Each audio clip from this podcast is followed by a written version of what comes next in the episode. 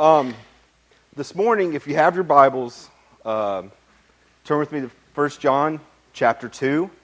Uh, we're also going to be going through God's Word this morning in Matthew chapter 4. Before we begin, I want to uh, kind of, it was hinted in announcements, but again, Sunday mornings, we started this morning at 9 a.m. going through the Baptist faith and catechism. You know, what we believe, why we believe what we believe. And, and, and I would encourage anyone who is able and willing to come and, and share this time and, and, and just get to the root of, you know, why are we here? What, what, what are our beliefs? Um, you know, it's a great learning opportunity. So, again, it's for anyone, men, women, children. You can talk to Chad, uh, and we can get that going. So, if you would, if you're able, stand with me, and we're going to read through 1 John uh, verses uh, 15 through 17 a warning about the world. Do not love the world or the things in the world. If anyone loves the world, the love of the Father is not in him.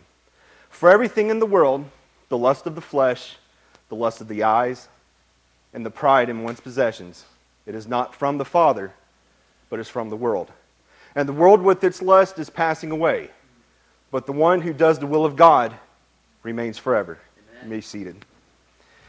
So this morning, this message, you know, uh, titled Warning About the World, but more appropriately, we're going to be talking about temptations. Wednesday night, we, we uh, Chad presented uh, a message uh, going through Matthew and talking about um, worry. This morning, we're going to go through temptation. But to go back into the text, John makes some pretty powerful statements here. He begins with the exhortation Do not love the world or anything in the world. But he makes a follow up statement If anyone loves the world, the love of the Father is not in him. In order for us to really understand uh, uh, this passage, we need to understand what John meant when he said, referring in what he referred to as the world. Is he literally talking about, you know, the world, earth? What he's talking about here is this fallen system of man, this fallen way of life or way of living that is determined to find fulfillment and purpose apart from God. It's basically the way of life that is preached to us outside the church. It's ingrained in the things we watch, like television, movies, things we read in magazines, social media, you know, people we encounter at work or in the stores. It's those things, those false philosophies that continually tr- attempt to tell us how to live, tell us how to love, tell us how to raise our children. It resonates a message that everything is about us. All of these philosophies, all of the system of the world garbage, is teaching and leading people to live a, pipe, uh, live a life apart from God. It's life minus the wisdom and the will of God. And that is what John is talking about here. It's all of those things that are trying to compete with the rightful place God should have in our hearts and our lives. It's the things that can actually draw our attention away from Him. It's those things that people turn to, eh, to find fulfillment in place of God. As Christians, as born again believers in Jesus Christ, God is who we are called upon to follow. God is who we are called to predicate our lives upon. God is who we are to worship. With all this in mind, John makes this statement that if the love of, uh, that if love of the world is happening in our hearts, the love of the Father at the same time cannot be. So how does this happen? Our hearts, they get filled with desires and passions that we place before Him. We place before God. So that we understand what these passions are, John lays them out for us. These sinful passions. Going back to verse 16. For everything in the world, the lust of the flesh, the lust of the eyes, and the pride in one's possessions is not from the Father, but from the world. Now, we have an idea of what John is talking about here when he says of the world, but he's talking about three specific areas. And I would encourage you to write these down and, re- and, and study these later. One, the cravings of sinful man. Two, the lust of the eyes. And three, the pride or boasting, or what we refer to as the pride of life. So, one, the, the cravings of sinful man. Two, the lust of the eyes. And three, the pride of life. So, exploring these, first we have the cravings of sinful man, the lust of the flesh. What, are we ta- what we're talking about here, those things that entice us to sin, our wants or desires of the flesh, our will apart from God's. It's those things, those wants, and our desires of the flesh that can draw and tempt us into sinful behavior. The lust of eyes referring to things that we see, things that may uh, attract us visually so that we may just simply want or want to have them more, desire them more. And third, the boasting of what we have or what we do, the pride of life. This speaks of our desire to be liked by people for you know, what we attain or, or have some level of notoriety or position that may, people may think highly of us. And what's interesting about these three things or these themes that, you know, they're found throughout the Bible. You know, if we were to open our Bibles right now, beginning in Genesis, we would only have to, you know, get through the first chapter, two or three chapters before we see these played out. But here's why. These three categories are, are ways we are tempted to fall in sin. And the underlining tone of it all selfishness, self reliance. So let's look at Genesis uh, chapter 3, verse 6. The woman saw Eve, the woman saw that the tree was good for food and delightful to look at, and that it was desirable for obtaining wisdom. She took some of its fruit and ate it. She also gave some to her husband, who was with her, and he ate it. Lust of the flesh, lust of the eyes, the pride of life. First, she saw that the fruit in the tree was good for food. It appealed to her simply from the standpoint that, you know, it was good. It was good food. Sustenance. It appealed to the flesh. It was appealing to the eye. It was delightful to look at. You know, Satan loves it when the sin we are trying to turn from looks good because when it's pleasing to the eye, he knows we'll probably want it more and go after it harder. Finally, it was desirable for gaining wisdom. This appeals to the pride of life. If I'm, you know, it's like I'm going to be wise and everybody's going to see this and, and, and I want these things for my life. So again, we see these three areas the lust of the flesh, the lust of the eyes, and the pride of life. As we look throughout and study Scripture, you know, God's Word, there's actually another area where we see these three uh, principles very clearly. We see a little, little bit more of Satan's desire to get us to fall into sin. And this is when Jesus led into the wilderness by the Spirit for 40 days, and tempted, uh, Satan tempted him. There, the devil came to him, and he tempted him with the lust of the flesh, the lust of the eyes, and the pride of life. Turning to Matthew uh, chapter 4, verses 1 through 3. Then Jesus was led up by the Spirit into the wilderness to be tempted by the devil. After he had fasted 40 days and 40 nights, he was hungry. Then the tempter approached him and said, If you are the Son of God, tell these stones to become bread. Now, I, I personally haven't, I don't know if you've ever gone 40 days without food, but I know I just wouldn't be hungry. It, it, it, something way beyond hunger. But the text says that he was hungry, and it tells us that the tempter, tempter came to him and said, If you are the Son of God, tell these stones to become bread. This is temptation in its classic form.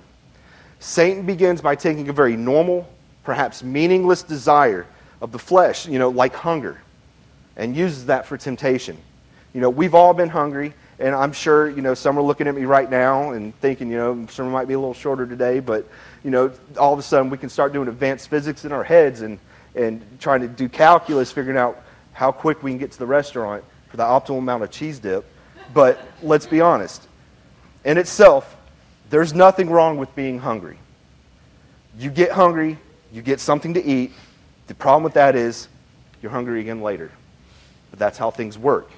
So Jesus was hungry, but that's not the problem. The problem is that Satan will take those normal desires those normal fleshly needs like hunger or something like that.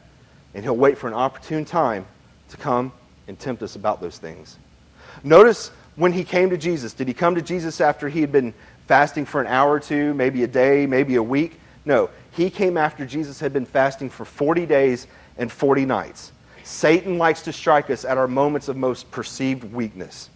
Satan is not to come to us at our points of strength and suggest temptation in our lives and tempt us away from. He will come at those times when we are feeling weak, not just a little weak, but maybe even a little panicked, maybe a little worried. It's at those times he will suggest those temptations, remind us of the situation we're in. So, what, what does uh, what does he do here? What does Jesus say? Or what does he say to Jesus? If you're a son of God, turn these bread or turn these stones to bread. Now, Satan knows exactly who he's talking to. He knows Jesus is the Son of God, but he comes anyway posing a question wrapped in a temptation. You know, why don't you take some of these stones? I know you're hungry, you know, just you know, use your divine power, you know, throw these stones into bread. Now, obviously for us, that wouldn't be a temptation because we can't turn stones to bread. But this was a real temptation for Jesus because he could if he wanted to. He could have used his divine power and turned those stones into bread. But what would he have been showing us at that time? See, when we think about Jesus, we need to remember when he came to live this life on earth, he came to live our lives. He came in the flesh. He came to show us how to live. He came to show us how to depend upon the Father every single day of our lives, every provision, every need. What Jesus would have been doing was going outside of what we could do in a regular sort of a sense or fashion, and he would have been depending on himself. And that itself is what Satan wants us to do.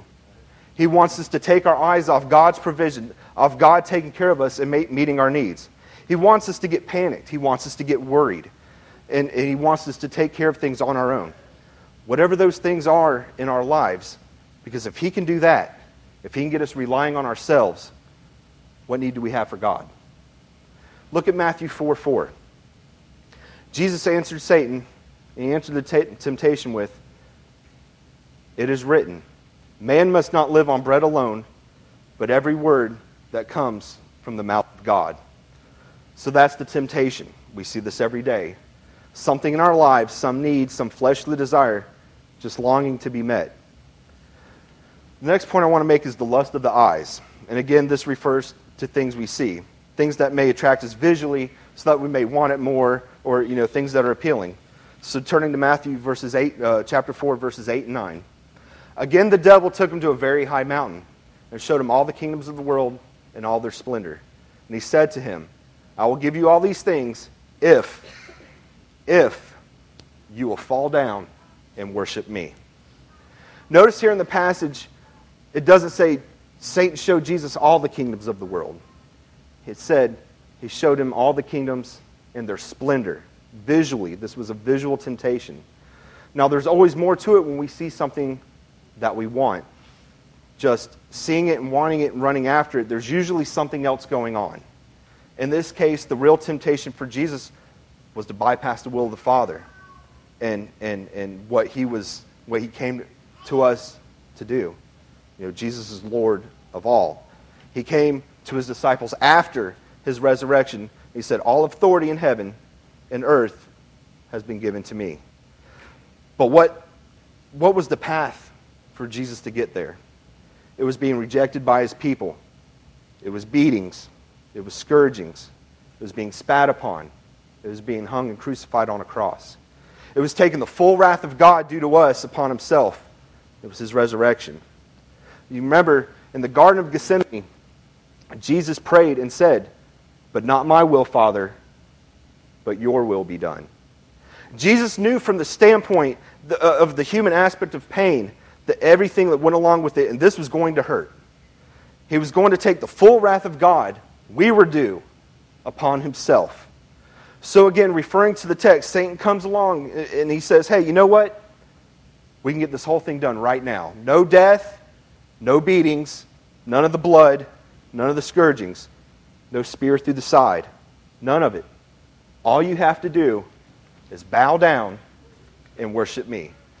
And that itself, you see, there's always a compromise. There's always a compromise when Satan comes to get our attention off God, off his plan for us, and to get our eyes on something else. There's, there's always a compromise, and if we compromise on the little things, how do you think we're going to react to the big ones? Coming to the last point this morning, John refers to as sins of the world or the pride of life. So we're looking at verses 5 and 6. Then the devil took him to the holy city and had him stand on the pinnacle of the temple and said to him, If you are the Son of God, throw yourself down. For it is written, He will give His angels orders concerning you, and they will support you with their hands, so that you will not strike your foot against a stone.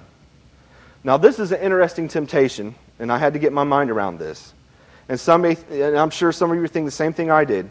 What does this have to do with the pride of life? How exactly does jumping off the highest point of a temple constitute temptation in the category of the pride of life? Simply put, the temptation wasn't so much in the jumping as it was in the result of the jumping. What Satan was saying to Jesus, it wasn't the jump that was going to be so cool, but it was the landing that was going to be so great. Satan said, Isn't it written that the angels will take you up in your hands so you will not strike a foot against a stone? Here's the temptation the temple is place where all the people are gathering, hanging out. It's always filled with people, somebody's always scattered. So imagine for a moment if Jesus would have given in and he would have jumped. Imagine him floating gently to the ground in front of everyone for all to see. What do you suppose the, the, the, the people around the temple and what their reactions would have be? Probably something like, you know, here he is. Here's the Savior. Here's the Messiah. He's floating down. He's right here. What an easy way Satan is suggesting to Jesus to have the appreciation of the people without having to go through the rejection, the death, and everything in between. And let's be honest, we all like being liked. We all want to be appreciated. But that's what the pride of life is all about. It's finding those things through illegitimate means. We want to be liked. We want to be accepted. Kids, teenagers, adults. Where's the compromise? Where do we draw those lines? You see, the devil's always lingering about to suggest an answer to the need, to a want, to a desire. But it's always an illegitimate answer, never keeping with God's will. It always comes with a compromise. It always involves us attempting to take control of a situation, attempting to get it done now on our terms, and si- simply not waiting for God and His provisions and His will and His purpose. You see, I believe God, according to His Word, has a plan for all of us. And here's a question Will you wait? You see, Satan wants us to jump, and he wants us to jump now. Make things our own. Do things according to our will, according to our desires, and not God's. Satan, you know, he likes to say, don't trust God. Do what you think is right. You don't need to pray about things. You've got this. The devil wants us to make our decisions based on worldly desires rather than turning to God's will and praying for his purpose in our lives. You know, again, John says that when you love the world, the love of the Father can't be in your heart. You see, we can't serve two masters. You're either going to love one and hate the other, or hate one and love the other. And I love how Jesus responded in this passage to temptation. Remember, he was out in the wilderness, wilderness for 40 days. He was hungry. And Satan came along telling Jesus just take care of this need. You've got this. You need to do it now. It's not simply bread that keeps us alive, it's focusing and fixating our hearts on the will and provisions of God. It's submitting ourselves to the fact that the one who created us will sustain us. It's saying, Satan, I know what you're trying to do here. I know you're trying to get my attention off God and onto myself. And it's us responding that that's not going to work. I'm putting it all back in where it belongs to the only one who can meet and sustain our needs. It's focusing on our identity in Christ and not in ourselves. The only way we're to ever walk in victory over the flesh, over the things of this world, is by putting our undivided attention on God, the only one who can meet those needs getting our focus on those times where we do struggle with temptation or worry back on the one that can meet those needs, on the one who can sustain us. So, where's your identity this morning? Is it in Christ or is it in the world? Do you find yourself at times seeking identity outside of Christ? Do you find yourself often, more often than not, holding on to things so tightly because you're afraid you'll be lost without them? whether it be possessions or even people. As we submit to the will of God, He grows and He matures us in understanding our true identity. As Christians, as believers and followers of Jesus Christ, our identity should only be desired to be in Him. In our flesh, we have things that are riddled with imperfections and selfish pride. We have desires that often reflect our own will rather than God's. We all have blessings that we are prone to hold too tightly to, rather than using those for God's glory, such as maybe even the church building to congregate in, vehicles to get us here, and people to worship with. Our identity should only be in God and seeking to bring Jesus the glory through the gifts and blessings God has given us to share His love with others. It's coming full circle this morning, going back to the original uh, text in 1 John, verse 17. And the world with its lust is passing away, but the one who does the will of God remains forever. The world and its lusts are passing away. This statement would be challenged by many who are confident that the world, this system in which we live, is as strong, as as permanent as anything can be. The world is not permanent. The only sure thing about this, one, this world system, one thing as Christians we can be confident in, is that it is not going to be forever.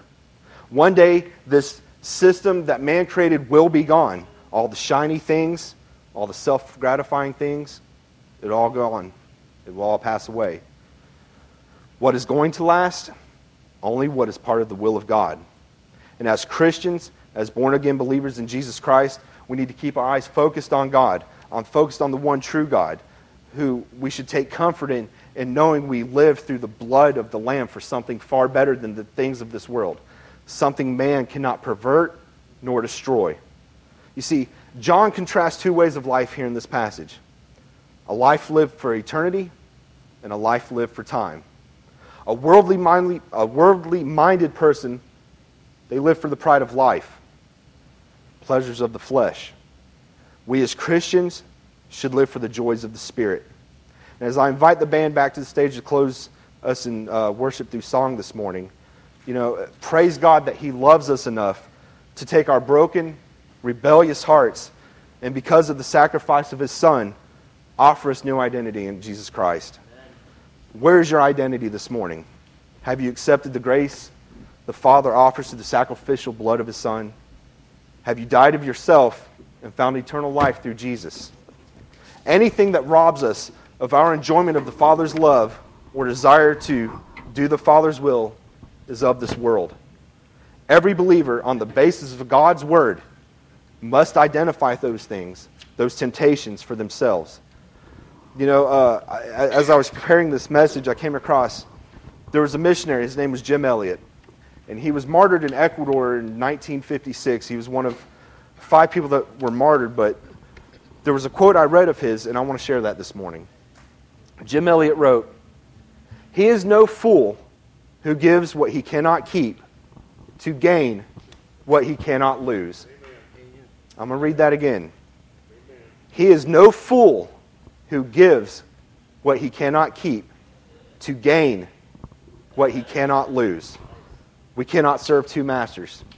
As Christians, we must decide is God's grace, is God's will, is God enough? Let us pray. Father, thank you for giving us a, a building to worship in. Lord, thank you for the sacrificial blood of your Son.